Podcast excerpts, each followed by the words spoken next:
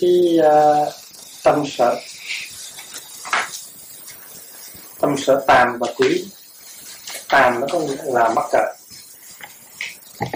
Mắc cỡ tức là mình có thể mắc cỡ uh, với chính mình. Không có người nào uh, đứng trước mặt mình cả. Mà mình nghĩ lại những cái điều mình đã làm hay đã nói thì mình mắc cỡ. Cái đó gọi là tàm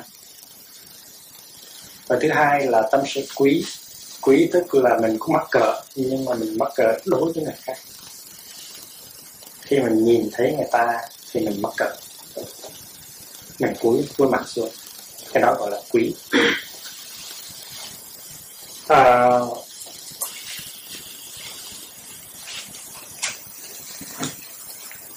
thì buộc có dạy rằng phàm và quý là hai cái món trang sức ờ, đẹp nhất của con người và tại vì nếu mà mình biết tăng sức cái tâm thân và tâm mình bằng phàm quý thì là mình bắt đầu trở nên một người đẹp. Còn nếu một người không có tàm quý thì thì thì người đó có vẻ trơ trẽn có vẻ uh, uh, không có cái đẹp của một con người biết cả phục thị và ngoài ra còn có cái cái tâm sợ gọi là hối. Hối tức là mình hối hận những cái điều mình đã làm. Thì tâm sở hối không có được uh, kể là một tâm sở thiện mà cũng không có được kể là một tâm sở bất thiện. Tâm sở hối là một tâm sở bất định nghĩa là có khi nó là thiện có khi nó là ác. Nếu mà mình ăn năn à, hối hận những điều mình đã làm đã nói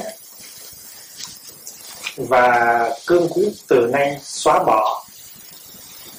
Cái ý định sẽ tiếp tục làm và nói những điều đó thì cái tâm sở đó là một tâm sở thiện. Nhưng mà nếu cái sự hối hận nó cứ đeo đuổi mình như bóng với hình và nó làm bận rộn mình trong giấc ngủ trong khi thiền tập à, nó cắn rứt mình hoài thì cái tâm sở hối đó lại là cái tâm sở bất thiện bởi vì nó ngăn cản cái sự tu tập của mình và nó làm cho mình không có thành công trong cái sự tu tập của mình. Và quý vị nên nhớ rằng là chữ thiện và bất thiện trong đạo Phật nó có nghĩa là nó chướng ngại có chướng ngại cho sự tu học và giác ngộ hay không. Chứ nó không có nghĩa là là, là có lòng tốt hay lòng xấu với người khác. Cái cái cái nghĩa đầu tiên của nó là có tính chất uh, mê mờ và ngăn cản sự giác ngộ hay thì gọi là thiện hay là bất thiện? Cho nên uh, có thể có những người họ có cái tâm trạng hối hận theo đuổi họ uh, hoài hoài và họ bất an và họ tu học không có thành công thì cái tâm sợ hối đó gọi là một tâm sợ bất thiện. Nhưng mà nếu hối hận rồi thì dùng phương pháp sám hối mà uh, giặt dụ mà chuyển hóa thì sau đó sẽ thấy nhẹ nhàng, an lạc. Và như vậy thì cái tâm sở hối đó gọi là tâm sở thiện. Thì cái phương pháp sám hối của đạo Bụt đó, nó căn cứ trên cái nguyên tắc gọi là tội tùng tâm khởi, tùng tâm sáng nghĩa là những cái tội lỗi của mình là do tâm mà sinh ra. Và nếu mà những cái tội lỗi đó do tâm mà sinh ra thì nó cũng phải do tâm mà diệt đi. Tức là tâm mình là căn bản. Và vì vậy cho nên nếu mà mình chuyển hóa cái tâm mình thì tất cả những cái tội lỗi đó nó tiêu đi hết. Và nó không còn à, lưu dấu lại để mà tiếp tục làm khổ mình trong hiện tại và trong tương lai. Có rất nhiều người à, mang một cái mặc cảm tội lỗi mà đi suốt trong cuộc đời vì những người đó họ đau khổ lắm. Và khi mình đi hành đạo mình sẽ gặp những người như vậy. Và mình phải biết cái phương pháp để cứu cứu trợ cho họ cứu giúp cho họ. Và khi mình giải thoát được họ rồi thì họ sẽ tìm được cái niềm vui sống cái an lành. Và có niềm vui sống và sự an lành thì họ mới có thể trở nên một người hữu ích cho xã hội và làm đem cái niềm vui giúp đỡ cho những người khác. Thành ra cái phương pháp sám hối mình phải nắm cho vững. Không phải là mình lại nhiều hay là mình hối hận nhiều mà hay, mà cần phải biết được cái nguyên tắc để mình chuyển hóa cái tâm của chính mình. Thì theo lời Phật dạy á cái quá khứ nó đã chết rồi. Nó không còn nó nữa và vì vậy cho nên mình không có thể du hành về quá khứ để mà sửa chữa những cái điều đã xảy ra trong quá khứ. Bây giờ mình có cái phi thuyền có thể bay trở ngược về quá khứ. Và mình sẽ ngồi trên cái phi thuyền đó để trở về cái năm 1800 mấy đó để mà mình sửa chữa. Nhưng mà chuyện này là chuyện không thể xảy ra được bởi vì quá khứ là chết thành ra đừng có hy vọng trở về quá khứ được nhưng mà buộc còn dạy thêm nữa là tuy rằng quá khứ đã chết, nhưng mà quá khứ đã trở thành hiện tại. Con người của mình quá, trong quá khứ đã biến thành con người của mình trong hiện tại. Và con người của mình mà mình làm khổ trong quá khứ cũng đã biến thành con người trong hiện tại. Và những cái dấu vết của quá khứ nó còn nằm ngay ở trong hiện tại. Những cái khổ đau hay là những cái buồn buồn buồn rầu. Hay những cái sự ừ, tan tác, đổ vỡ ở trong quá khứ nó còn rõ ràng ở trong hiện tại. Tại vì sao? Tại vì quá khứ đã trở thành hiện tại.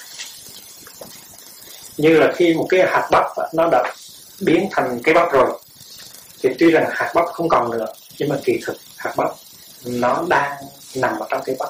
Và khi mình sờ mỏ cái bắp, tức là mình sờ mỏ cái hạt bắp do đó cho nên, theo cái nhận thức đó là chúng ta có thể sờ mó được quá khứ. Tại vì quá khứ đã trở nên hiện tại ta trở về an trú trong hiện tại và xử lý cái hiện tại. Tức là chúng ta đang nắm luôn được cả quá khứ. Và như vậy chúng ta có quyền sửa chữa quá khứ bằng cách là sửa chữa cái hiện tại. Nó hay như vậy. Và chúng ta có có quyền không những đối với uh, tương lai đối với hiện tại mà chúng ta có quyền đối với quá khứ nữa. Thì những cái điều mà chúng ta làm hay là chúng ta nói mà gây đổ vỡ trong quá khứ nhưng bây giờ nó còn nằm ở trong tâm ta. Nó còn nằm ở trong tâm, tâm ta. Và nó là hiện tại chứ không phải là quá khứ. Và đã là hiện tại rồi thì chúng ta có thể sờ hóa nó được chuyển hóa được. Và trước hết là nó nằm ở trong tâm này mà cái tâm mình thì mình có thể sờ mỏ được, ngay trong giây phút hiện tại.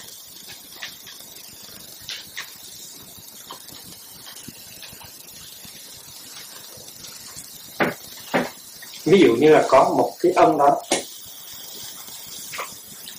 ông đi qua Việt Nam để đánh giặc.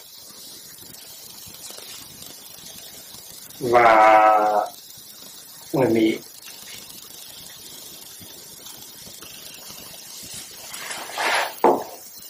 thì trong một cái cuộc uh, bị phục kích đó, thì ông thấy đồng đội người Mỹ của ông bị giết rất là nhiều. Thành ông ta nổi sân hận thù thù hận lên rất là nhiều. Và trong cái cái tâm niệm hận thù đó ông đã muốn trả đũa và ông đã dùng những trái lựu đạn ông gài một cái bẫy ở trong cái làng đó. Và cuối cùng thì chính mắt chính tận mắt của ông đã trông thấy năm em bé chết ở trên cái cái cái cái bẫy e, bằng lựu đạn của ông. Thì trong một cái khóa tu cho người ờ, được cựu chiến binh Hoa Kỳ đến ngày thứ ba cái thứ tư gì đó thì ông ta mới phát lộ cái điều đó. Ông ta nói rằng thưa thầy um, từ cái ngày đó về sau thì con bị hình ảnh của năm anh bé chết, nó ám ảnh. Nó đi theo con. Và con ngủ không yên, ăn không yên, và con không có dám nói với ai cả. Con chỉ nói được với mẹ con thôi, mẹ con nói. Con biết làm gì nữa, đó là chiến tranh thì mẹ con chỉ nói được câu đó nhưng mà câu nói đó không có giúp con được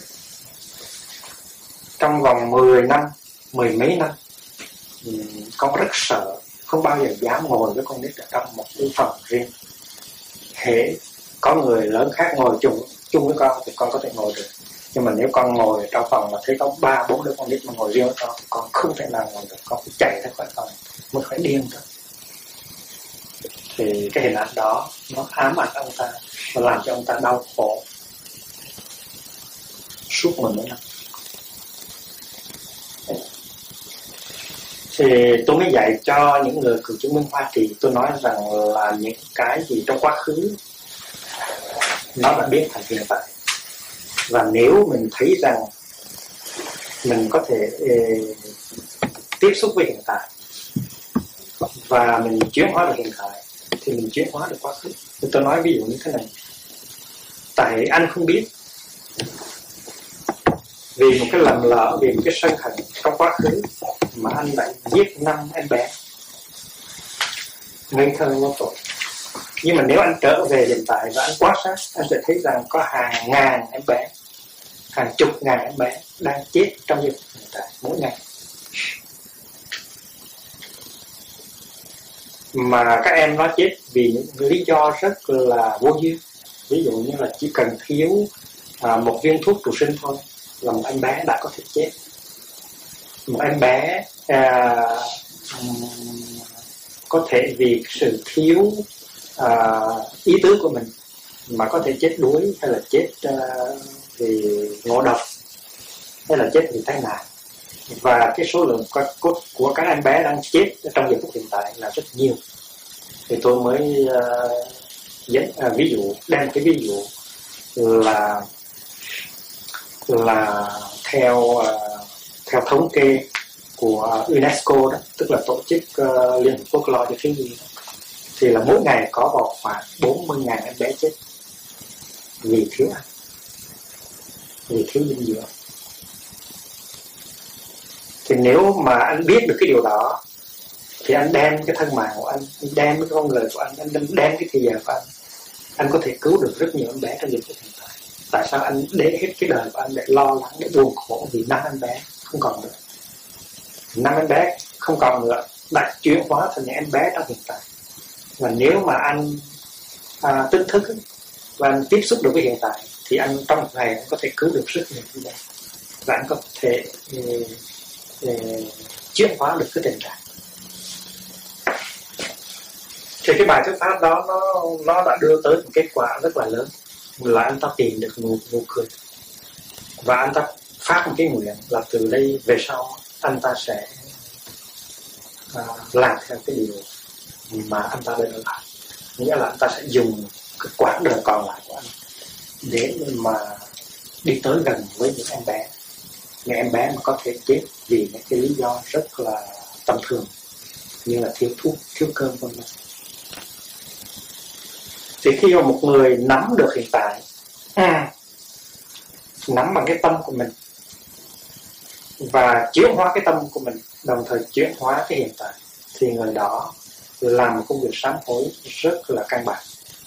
Không phải là hối hận suông không phải là lạy suông mà đem cái thân mạng của mình để mà làm vơi bớt những cái nỗi khổ gây cái niềm vui cho những người ngày xưa mình đã làm khổ và gây niềm vui cho những người bây giờ đang đang chìm đắm trong những cái nỗi khổ. Thì tự nhiên à, khi mà làm như vậy cái niềm vui của người khác nó trở về với mình. Và tâm hồn của mình nó sáng rỡ nó trong sạch. Và như vậy thì hành động sám hối mới có hiệu quả.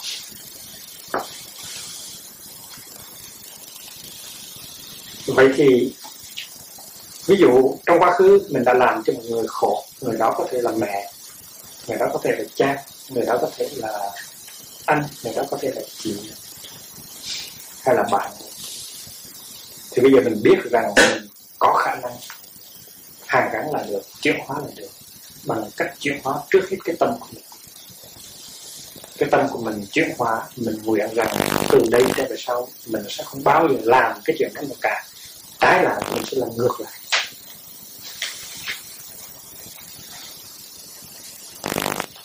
Thì đó nó có liên hệ tới cái vấn đề thọ trì giới luật. Là khi mà mình thọ trì giới luật rồi thì mình biết rằng là vâng theo những giới luật đó mà hành trì thì mình sẽ không bao giờ vướng phải và lặp lại cái cái cái, cái sai lầm đó. Rồi cho nên chấp nhận và thọ trì giới luật là một trong những phương pháp uh, chuyển hóa cái tâm của mình. Những cái phương pháp sám hối vững chãi nhất. Khi mà phát nguyện trước tam bảo rằng con um, phát lời nguyện là từ nay về sau con sẽ giữ cái giới này cho thật vững chãi. Coi giới luật như là chiếc phe chiếc ờ, chiếc bè nó nó nó chở con qua sông mê biển khổ thì khi mà quỳ xuống trước tam bảo mình nhận lấy cái giới luật đó thì mình thấy rằng cái tâm mình đã chuyển thành ra chuyện thọ giới và hành trì giới nó rất là quan trọng. Vì khi tâm mình chuyển rồi ấy, thì mình lại có cái ý hướng muốn làm cho cái người thì kia được hạnh phúc được sung sướng. Và mình sẽ đem cái thì giờ cái tâm lực của mình để gây hạnh phúc cho người người mà ngày xưa mình đã làm khổ và chỉ trong một vòng thời gian ngắn, người kia sẽ thấy rằng mình đã biến thành con người khác. Và người kia sẽ thấy được cái điều đó và tha thứ hoàn toàn cho mình. Nhưng mà trước hết mình phải tha thứ cho mình. Mà nếu mình không có chuyển hóa được mình mình không chuyển hóa được cái giờ phút hiện tại, thì làm sao mình tha thứ được? Tha thứ không phải bằng một lời bằng một lời nói, bằng một sự hứa hẹn, mà tha thứ bằng cách chuyển hóa cái tâm mình, hành thì lên được và phát đại nguyện để ừ, chấm dứt cái sự làm khổ đau cho người và bắt đầu đưa lại an lạc hạnh phúc cho người. Đó tức là cái bí quyết của sám hối ở trong đầu và cái bí quyết đó như tôi đã nói là nó dựa trên nguyên tắc tội tùng tâm khởi, tùng tâm sáng tức là nếu tội đã từ cái tâm mà phát sinh ra thì cũng sẽ từ cái tâm mà chuyển hóa tâm nhược diệt thời tội diệt vong. Tức là khi mà cái ý niệm cái khái niệm về tội cái cái cái cái cái, cái tâm tội nó đã chuyển hóa rồi thì cái tội bản thân của tội nó cũng chuyển hóa luôn. Khi mà cái tâm của cái tội nó không còn nữa thì cái tội cũng không còn nữa. Mà cái tâm tâm tội là đã được mình chuyển hóa thành cái tâm không tội.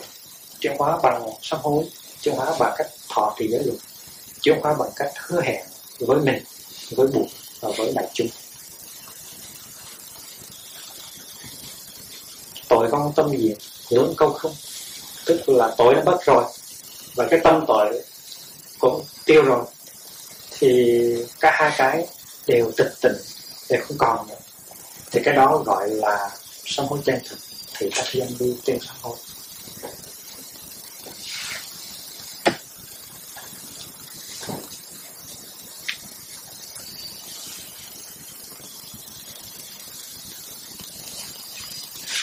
Thì nếu mà mình biết thực tập cái chuyện sám hối đó, mà mình làm thành công thì cố nhiên sau này mình sẽ giúp được cho rất nhiều người thoát khỏi sống mê được không? Cố nhiên là chúng ta người nào, chúng ta ai nấy đều là người cả. Và đã là người thì chúng ta thế nào cũng có làm những cái tội lỗi không nặng thì nhẹ đôi khi chúng ta đã nói với mẹ một câu không dễ thương, nói với cha một câu không dễ thương là chúng ta đã làm những cái điều có thể gây ra những cái sẹo những cái vết thương lớn nhỏ trong người ta. Thì chúng ta biết rằng sám hối là cái phương pháp rất là hay rất là thần diệu. Nó không phải là xin tội với Phật nó không phải là xin tội với Chúa. Nó không phải là cầu khẩn mà là sự chuyển hóa. Thì nên nhớ một sám hối hoàn toàn không có nghĩa là xin tội. Sám hối là chuyển hóa mà chuyển hóa cái gì trước chuyển hóa cái tâm. Mình trước và khi cái tâm mình chuyển hóa rồi thì sự vật xung quanh mình sẽ chuyển hóa và mình tin là à, lát nó có thể biến thành hoa. Thì cái tâm tội của mình chuyển hóa nó sẽ trở nên một cái tâm rất là thanh tịnh.